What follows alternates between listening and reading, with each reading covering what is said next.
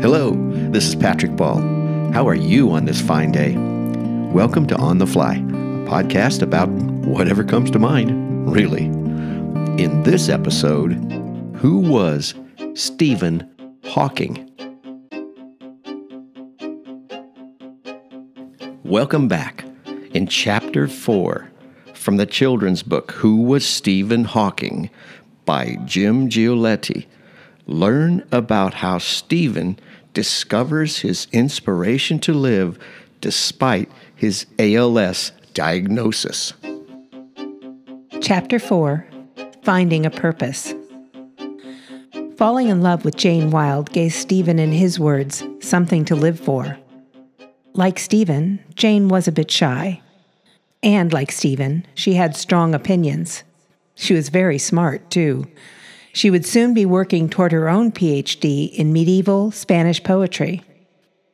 In June, Stephen took Jane to Trinity Hall's May Ball. The May Ball is sort of like a prom in the United States, but even fancier. And yes, it was held in June. Stephen and Jane had a wonderful time. Falling in love gave Stephen a reason to keep working toward his doctorate degree.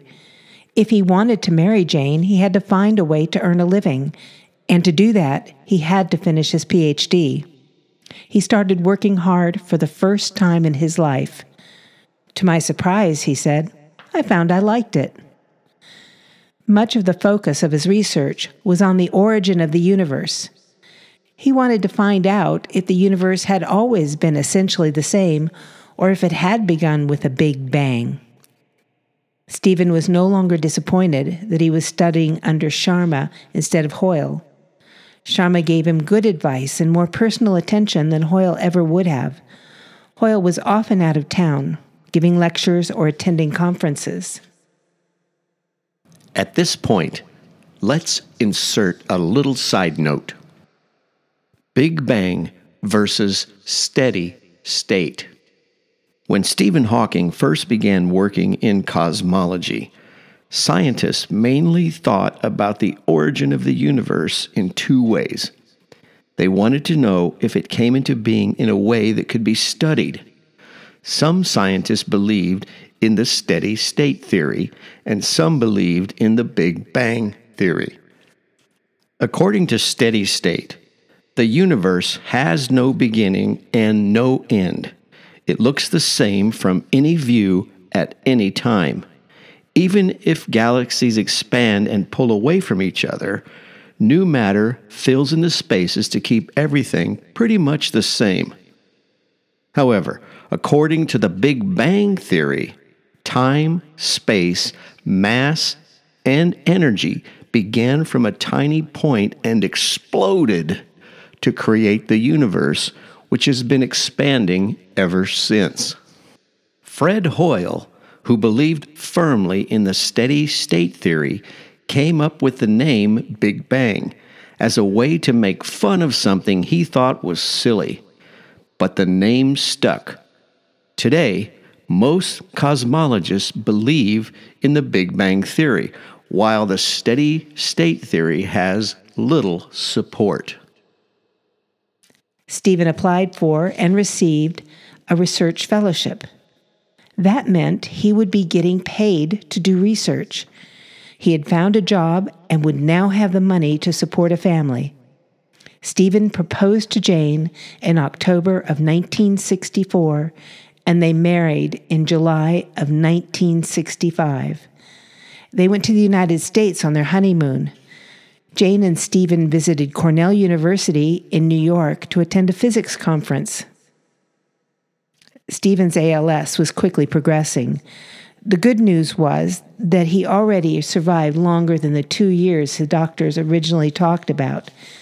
Bad news was that he needed a cane to help him walk, and he was losing strength in one arm. He couldn't even type the paper that he needed to complete his PhD, so Jane typed it for him. Stephen received his PhD in applied mathematics and theoretical physics in March 1966. That same year, he wrote an essay that earned him a share of a major award called the Adams Prize, one of the most respected awards at Cambridge. Jane continued working toward her own degree. However, most of her time was spent taking care of Stephen, and soon the couple's children. Stephen and Jane had a son named Robert, who was born in 1967. Their daughter Lucy was born in 1970. Stephen continued to gradually lose the use of his hands and legs. By the late 1960s, he could not stand at a blackboard or write out long equations. He needed crutches to get around. But he resisted the idea of using a wheelchair for as long as he could. One of the great battles was getting Stephen to use a wheelchair, Jane said. By 1969, he had no choice. He used a wheelchair for the rest of his life.